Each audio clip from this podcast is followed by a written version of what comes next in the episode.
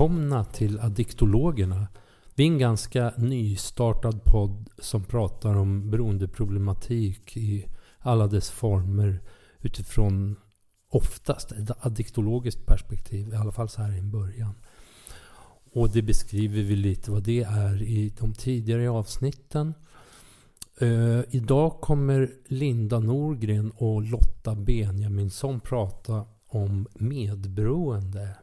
Både utifrån egna erfarenheter och ett lite mer professionellt behandlingsperspektiv. Och mitt namn är Andreas Fjällström. Hej och välkommen till eh, avsnitt nummer fyra i podden Addiktologerna. Och Linda eh, heter jag som är med den här gången och även Lotta Benjaminsson. Ja, mm. vi jobbar tillsammans på Samverkangruppen. Oh. Och har gjort det sedan 2014. Oh. Mm. Fyra och ett halvt år. Ja, fantastiskt. Oh. Och temat för dagen idag, dagens avsnitt, är medberoende, tänkte mm. vi. Så eh, eh ja, här sitter vi, två medberoende helt enkelt. Ja. som både bär, vi bär båda på den här sjukdomen kan man säga, och vi jobbar också båda två med det på ja. olika sätt. Och ibland tillsammans. Och ibland tillsammans också. Ja. Och vi tänkte borra oss ner i medberoende idag, för det är ju ett eh, mångfacetterat och ibland lite luddigt begrepp som vi gärna vill sätta våra ord på och mm. belysa. Precis. Mm. Eh, men om, du, eh, om vi börjar i, med att eh, medberoende utifrån ditt perspektiv, vad skulle du säga då? Alltså mitt personliga perspektiv, då är det ju, alltså min ingång i det här är ju som anhörig till beroendepersonligheter. Jag har bara, eh, framförallt i kärleksrelationer men också annars, umgåtts med beroendepersonligheter hela mitt liv det är de som har stått mig närmast kan man säga. Och nästan som ett citationstecken eftersom man står sällan någon nära när man är i en sån relation. Mm. Utan man har eh, tilldelade roller på något sätt. Mm. Eh, och jag har ända tills jag var, ja ända tills för tio år sedan ungefär, eh, levt helt i ovetskap om medberoendet. Mm. Men då avslöjade jag min dåvarande partner med att vara sexberoende.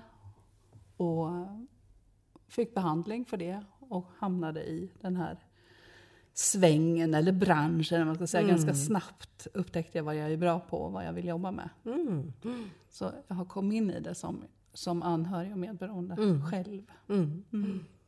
Ja, spännande. Mm. Och om du skulle bara med några meningar beskriva medberoendet som fenomen. Hur skulle du uttrycka det då?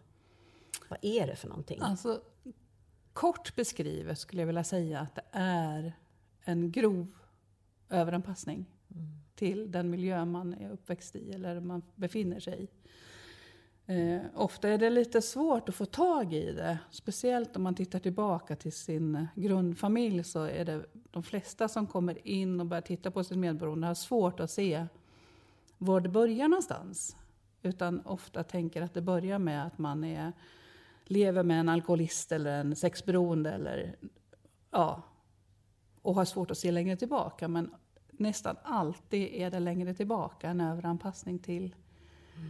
Och då kan det vara, det behöver inte ha med, med droger att göra alltid, utan det kan också vara alltså, psykisk sjukdom, fysisk sjukdom, alltså olika typer av handikapp som har gjort att man har fått stå tillbaka som person och mm. ta ansvar som inte är ens eget egentligen. Mm. Att, att eh, vuxna runt omkring inte har kunnat möta upp och ta hand om behoven som när man var liten och behövde det. Ja, så precis. fick man liksom fixa det själv. Ja, och andras behov har fått komma före mina egna behov. Och då blir det som ett, ett cementerat eller befäst mönster och en, en mm. sanning på något sätt. Att andras behov är viktigare än mina. Mm. Och man har svårt att skilja på, på andras och sina egna ansvar. Och tar gärna över andras ansvar. Mm. Därför att man har inget annat sätt att se det på. Liksom. Det har varit som en överlevnadsstrategi kan man mm. säga. Mm. Ja det där kan jag också känna igen mig från i, i min egen situation. Och jag skulle också liksom när jag känner in i kärnan i medberoende för mig är dels det du pratar om och också den här att min, min känsla av egenvärde, mitt existensberättigande i min egen värld, alltså som jag ser på mig själv, det är att jag behöver först liksom finnas till för andra för att sen tycka att det är okej okay att jag också finns. Mm. Alltså att jag behöver så att säga, omgivningen eh, som bekräftelse på att jag är okej. Okay. Just det, att det blir som att du behöver betala för det på något sätt för att få existera. Ja, att jag, ja det är via andra som jag är mm. okej. Okay. Det mm. är via andra som jag är okej. Okay. Mitt känsla av egenvärde beror på vad andra tycker, tänker, känner om mig. Mm. Man kan inte bara vara Linda, utan man måste Nej, göra utan, någonting för det. Ja, men exakt. Jag behöver liksom bevisa att jag är okej okay i mm. andras ögon. Så det. det. är någonstans, för mig, också en kärna i, i mm. medberoendet. Mm. Det kommer före att vara bara jag. Just det. Och att det är okej. Okay. Ja. Mm. det är ju jättevanligt det här också, eh, har jag sett eh, genom åren här nu, att eh, känslan av att få existera bottnar i att man betalar för sig. Mm. På olika sätt. Prestera, finnas där för andra med tjänster, med sex, med mat, med... Eh, ja, det räcker inte med att bara vara jag. Mm. Jag behöver på något sätt betala för den här lilla plätten jag blivit tilldelad på jorden. Mm. Eh, att bara vara duger inte. Mm. mm. Och det finns ju ofta med från från början där. Mm. Att man tar ansvar för andra. Man är rätt ansvarslös när det gäller sig själv. Men tar väldigt bra ansvar för andra. Mm. Det är guld att vara medberoende på ett jobb till exempel. Mm. För där kan man prestera så får man eh, bra lön för mödan och tvärtom. Mm. De som är runt en medberoende har bra nytta av mm. en medberoende som hela tiden måste betala för sig. Mm. Och när du kommer in på det, då, då äh, tänker jag också på samhället i stort, just att det är ganska, det är, ähm, det är ganska hyllat, alltså det är hyllat. Det är hyllat att vara duktig och prestera ja, ja. och det är någonstans det är acceptabelt och också normaliserat nästan. Att det är, det förväntas av mig och det krävs av mig och då är det också, kan det också vara svårt att komma åt att det här är faktiskt är dysfunktionellt och att det här faktiskt är någonting som blir på bekostnad av mig själv och som mm. kanske sakta gör att jag mår, jag mår sämre och sämre och kanske till och med blir, hamnar i utmattningsdepression och, och vad det nu, utan att ens förstå vad är det som är problemet. Mm. Ja, men precis. Det är klurigt. Om man nu om man nu ska jämföra beroende med att, att kanske ha eh, hamnat i sex, alltså att, att det är sexberoende eller alkoholist eller, eller så, där det blir mer liksom, något yttre som är tydligare. Ja, något, något som blir tydligt, som man blir beroende av, som man eh, kan se. Liksom. Mm. Eller man ser ju inte alltid, men där det blir tydligt. Men en medberoende kan ha så himla många utlopp för sin överlevnadsstrategi. Eh, där, och precis som du säger, man blir hyllad för eh, sitt medberoende. Mm. Eh, och väldigt många tycker inte att man får illa av det just för att man får mycket bekräftelse i sitt mm. medberoende. Och det är precis som alla andra sjukdomar eller vad man ska säga, tillstånd eh, som är patologiska om man ska använda ett riktigt... Alltså, men att det, är, det finns grader i helvetet liksom. Alltså, det är precis som vilken annan sjukdom som helst, att det finns de som är gravt medberoende mm. och får jättemycket negativa konsekvenser av det. Ja. Och blir sjuka, ja. på, alltså på alla möjliga sätt. Och så finns det de som inte är lika gravt sjuka i det och lever med det ett helt liv och tänker att mm. man kan ta konsekvenserna mm. fast det är rätt tufft ibland. Mm. mm. Ja, och det är väl det här som är också att det är, det är svårt att, att veta. Alltså, det går inte riktigt att dra någon, någon, gräns, utan det här är från individ till individ och från situation till situation. Och det är egentligen bara, tänker jag, den egna individen som behöver sätta sina gränser. När går jag över i medberoende? Mm. Eh, och när far jag illa? För att det är ju det vi pratar om här också, att att bry sig, att ta ansvar, att göra ett bra jobb och så vidare är ju egentligen inte något sjukt, utan det är ju också friskt. Så Exakt. Att, så att det, någonstans så var, var, går gränsen? Var Ja. går gränsen i när det blir sjukt? Ja, det är det. Man ska, Mm. inte, man ska inte sjukliggöra allting liksom. Det är inte till gagn för någon. Men min gräns, när jag tänker på det, så är det när jag får så mycket negativa konsekvenser så jag far illa själv. Där går någon slags gräns. Mm. När jag själv ser att nej, det här håller inte längre. Eh, Jag mår inget bra. Och, och då brukar det vara ganska tydliga symptom, både kroppsliga och psykiska, själsliga symptom på att man mår pyton. Liksom. Mm. Ofta är det ju att man har en anhörig då som missbrukar på något sätt eller är jättesjuk psykiskt eller fysiskt där man eh, tar ut sig på den här anhörige. Mm. Där kan det ofta bli tydligt att Mm. nu orkar jag inte längre. Mm, ja, precis. I nära, alltså anhörig, i nära relationer, en partner, en förälder, ett barn. Bästa så. kompisen. Ja, just det.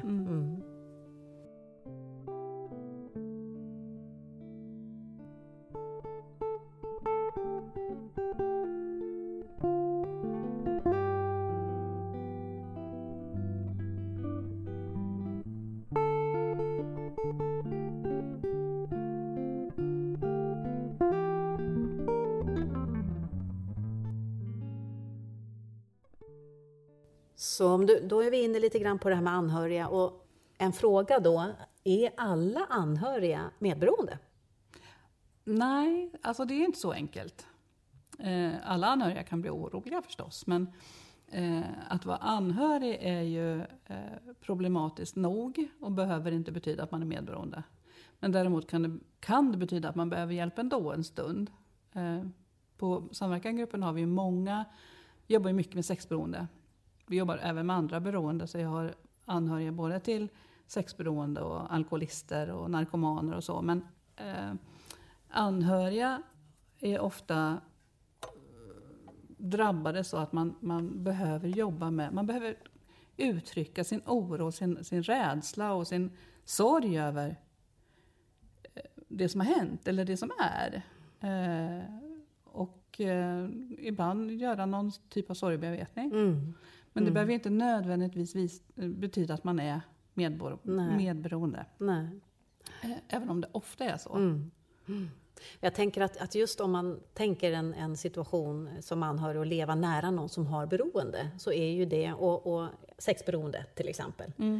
Mm. Eh, att ha levt med någon väldigt, väldigt länge och sen helt plötsligt så uppdagas det att det är otrohetsaffärer eller prostitution. Eller, alltså det blir ju en enorm kris att befinna sig i. Och, och vi brukar ju också prata om det här med att, faktiskt, att det finns en form av anhörigtrauma. Att man Ja, behöver eh, Ja. få hjälp och stöd i en sån situation. Det är en traumatisk upplevelse och en chock för de allra, allra Mm. flesta.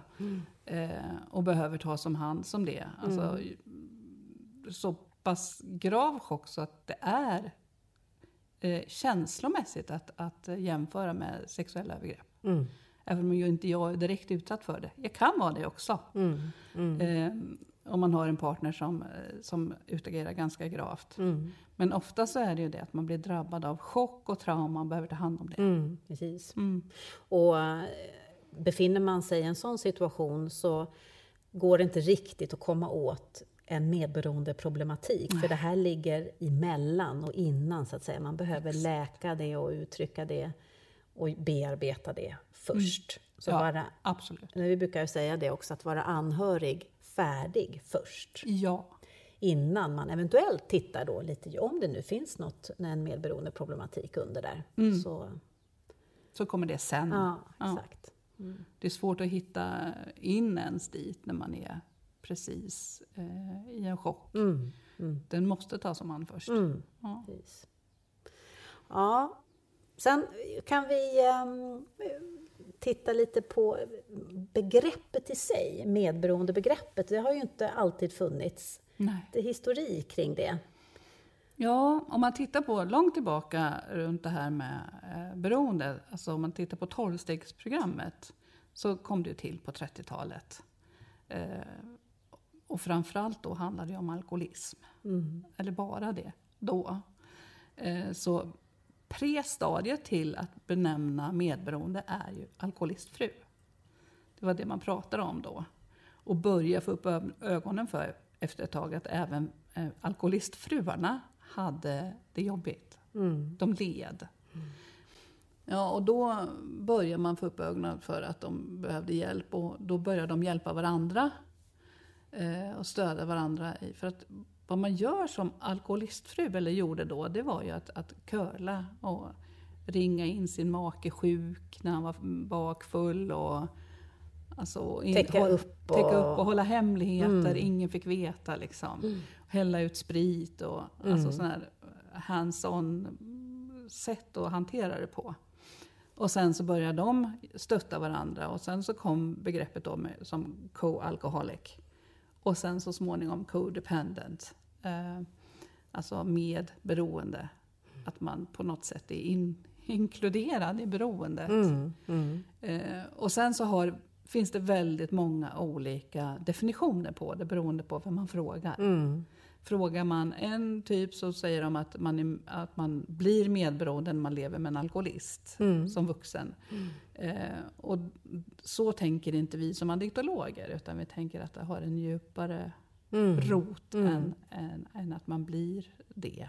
Så att säga, precis, att, man inte, att det inte är det här att haka på någon annans beroende, utan liksom, som medberoende så har jag det i mig själv alldeles oberoende. Ja, att det finns en omedveten krok i medberoendet ja. Från början ja. liksom, som ja. gör att jag dras till de som är beroende precis. eller medberoende. Ja, precis. precis. Eh, att det är en obalans i mig som gör att jag hamnar i, i relationer som, där det här...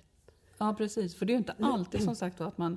Eh, ja, du till exempel vet jag har inte vuxit upp i en familj med beroende men ändå blivit bero, medberoende. Mm, mm. och dras till de som är mm, beroende. Mm, mm. Att den där obalansen är, är det som eh, finns med från början. Så att, sen så mm. kan ju medberoendet förstärkas och bli värre. Och det kan också bli bättre i perioder. När man, har, man är mer stabil eller man lever i en relation som inte är så sjuk. Eller om man lever, ja.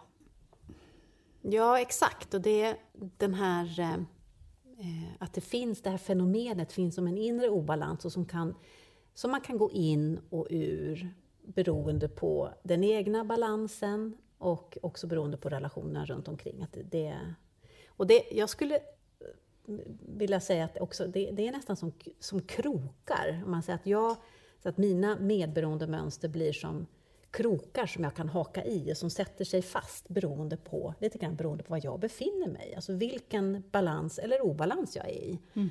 Så är jag i, i, en stor obalans så kan det vara att det krokar i ganska lätt, att det sätter sig och att medberoendet är ett faktum. Mm. Det eh. finns någon slags kommunikation i de där krokarna som ja. säger eh, Kan du laga mig? Mm. Mm. Och då svarar den andra kroken man mm. hittar då, mm. ja det kan jag om du lagar mig. Absolut. Och de där krokarna är ganska svåra att räta ut. Mm. Och det är det man behöver hjälp med. Att dels börja hitta in till sina egna behov. Vad är det jag behöver? För det har man som medberoende sällan koll på. Eh, de flesta reagerar som att när jag frågar men vad har du för behov? Nej, jag har inga behov. Eller det vet jag inte. Eller blir mm. lite förvirrad av frågan nästan. Eller vad är behov? Ja, exakt. Och, och uttrycka, hur känns det för dig? Mm. Och då börjar man beskriva hur det känns för ens partner eller ens barn eller någon annan. Mm, mm. Därför att jag som medberoende är inte van att uttrycka vem jag är och hur jag känner det och vad jag behöver. Och när, så det får man börja med och träna på, att uttrycka att jag blir förtvivlad, jag blir besviken, jag blir ledsen och jag blir ja, rädd och allt vad man blir när man lever i ett sånt, ett sånt liv med en beroende. Eller, mm. Mm. Och man är inte van att uttrycka det. Så mm. börja med det och också hitta sina behov och göra inventeringar i sitt inre.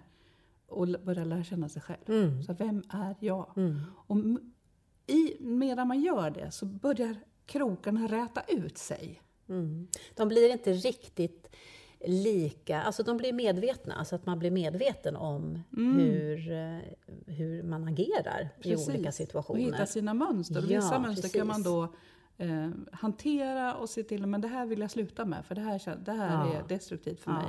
Ja. Och då får man träna på att sluta precis, med det. Exakt. Och jag skulle säga att att i takt med medvetenheten också, om jag vågar titta på de här grejerna, så blir de här krokarna lättare att haka loss. De blir mindre och de blir också... Alltså Om man då att- Mm. väljer en, eh, att gå in i tillfrisknande tillsammans med sin partner eller Mm. sin förälder eller vem det nu är. Så kan man säga att man, att man lägger de här krokarna bredvid varandra istället för att haka i varandra. Mm. Så att man kan eh, vara eh, medlevande istället för medberoende med varandra. Mm, mm. Och ta stöd från varandra utifrån ett tillfrisknande perspektiv. Ja, men precis. Mm. Ja, det är ju en fantastisk möjlighet när, Ja. det finns, eh, när det finns förutsättningar för det och båda vill, båda parter vill, så är det ju fantastiskt. Mm. Mm. Och det är ju inte alltid det är så. Nej. Nej. Och det är kanske just att, få, att det får vara okej också. Att det är ju, jag menar jag kan göra någonting åt mig själv men det är men jag kan inte göra någonting åt min partner. Vilket kan ju vara otroligt frustrerande och jobbigt men ändå ett faktum. Och där behöver man också tänka forum och stöd och hjälp att ta sig igenom det. Det är ofta där, på det sättet eh, man söker hjälp. Det är oftast den anhöriga som söker hjälp först. Inte alltid, men ofta. Eh, och då går man in och söker hjälp med intentionen att ta reda på hur ska jag kunna hjälpa min partner eller min pappa eller mitt barn att bli frisk och sluta utagera i narkotika eller sex eller vad det är man använder. Eh, Så det är liksom grundgrejen att jag vill kunna hjälpa Mm, mm, min anhöriga. mm. Inte att jag själv behöver någonting. Nej, precis. Utan det är min anhöriga som behöver mm, någonting. Mm. Och sen efterhand upptäcker man att fast jag far så jädra illa i det här. Ja, fast man inte har precis. riktigt koll på det. Ja, ja. Och där tänker jag att, att det är också den här äh, bakomliggande och bakomdrivande kärleken ändå, Mm. som hela tiden finns där. Absolut. Eh, och som ju är helt fantastisk Mm. och som en väldigt bra drivkraft. Mm. Men att sen få stöd och hjälp att se de här pusselbitarna och se sig själv i allt det här och kunna börja titta på sig själv, fokusera på sig själv och ta hand om sig själv först. Mm. Precis. Det där med syrgasmasken. att man Ja, behöver visa sig själv att, att jag är den viktigaste personen i mitt liv. För att om jag inte gör det mm. så går andra under med mig. Mm.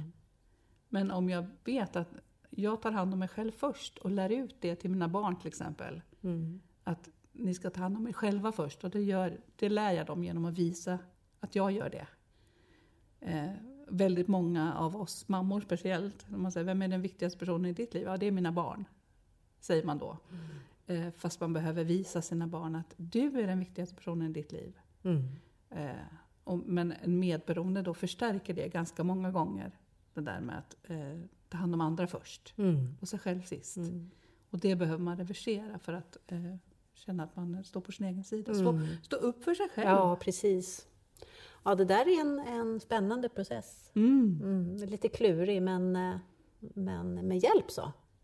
Ja, men lite hjälp. Och dels, alltså, vi brukar ju säga att det är på tre ben det där. Att dels jobba med, med behand, att få behandling. Eh, och dels gå på, ta hand om sig på tolvstegsmöten. Eh, f- det är ju jättebra komplement och ibland eh, överlevnad. Mm. Och också många gånger traumabearbetning. Mm. Inte alltid, men många gånger. Att de här tre grejerna brukar behövas.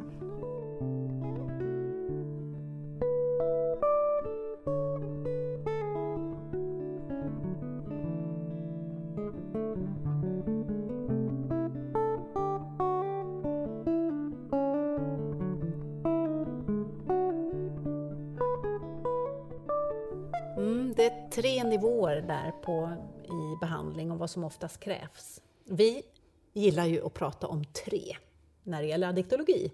Så det finns tre andra begrepp också som eh, Som egentligen är ett tolvstegsbegrepp kan man Ja. tänka sig. Du pratade precis om medvetenhet. mm, Och det är väl den första delen i eh, all behandling, både för beroende och medberoende. Eh, och man, eh, man brukar prata om de tre A:na. Awareness, acceptance och action. Och när man väl har blivit medveten om sina destruktiva mönster och vad det är jag har gjort som, som jag har fått negativa konsekvenser av, så jag får illa. Eh, då behöver man också acceptera att det är så. Ja, så här har jag gjort. Och så här är det. Eh, och det är inte så mycket jag kan göra åt det. Utan acceptans och, och förlåta sig själv. Och sen det sista A med action är vad kan jag göra istället? Mm. Vad byter jag ut och hur ska jag ta hand om mig? Ja, för tolvstegsprogrammet är ju ett handlingsprogram. Vi brukar säga det, man kan inte läsa sig frisk och man kan inte tänka sig frisk. Man måste göra någonting. Och det är det man också får hjälp med och stöd hos varandra. Helst ska man ju vara i grupp. Mm. Det förespråkar vi även när det gäller de här grejerna. Ja, Exakt. absolut. Det är det allra bästa. Mm. Eh, För då får man eh, andras eh, hjälp och erfarenheter. Och man, Mm. får, man känner sig inte ensam, man känner igen sig. Men också, det här har jag gjort. Och det har hjälpt mig. Och då får man idéer om hur kan jag göra. Mm. För att eh, handla så att det blir bättre och byta ut Mm. sina mönster till Mm. bättre mönster. Det blir ju att lära om hela sitt system. Mm. Programmera om till och med, byta ut. Och, och det, det är som en muskel som behöver övas upp. Så Ja. tålamod och tid. Skaffa sig rutiner. Ja. Och också eh, många gånger för oss som är medberoende, nu kan jag bara prata för mig själv men jag upplever det eh, ganska ofta, ibland, eh, ganska ofta också, att eh, om man är medberoende så är man den som har rätt. Mm. Om alla bara kunde göra som jag skulle hela världen bli ganska trevlig att leva i. Mm. Eh, och det behöver man också eh, våga släppa taget om, för det är också en överlevnadsstrategi. Mm. För det är kontroll det handlar om. Kontroll är kärnan i, Ja. ju- i eh, medberoendet. Precis. Ja. Mm. Och våga släppa kontrollen, Mm. acceptera att jag kan inte kontrollera hela världen Nej. och göra på ett annat sätt. Mm. Precis. Mm. Det är spännande och det, är, det här är ju ett otroligt stort område. Det finns hur mycket som helst som man Mm. kan prata om. Men nu har vi, nu har vi varit inne och tittat. Nosat. Gläntat lite, nosat lite. Mm. Och eh, kanske kommer vi tillbaka till det här ämnet eh, med lite olika vinklingar. Mm, med största sannolikhet. Ja, med största sannolikhet. Ja. Bra. Eh, vad kul! Tack Lotta, Tack själv. Mm. Vad roligt det var. tycker jag med. Mm. Ha det bra! Du med. Hej hej! Hej hej. Okej, hej och tack så mycket för att du har lyssnat. Och om du skulle känna igen dig i medberoendeproblematiken eller känner någon som du tror skulle kunna behöva hjälp i det här så är du välkommen att titta in på samverkangruppen.se vår hemsida eller kontakta oss om du har ytterligare frågor. Ha det fint!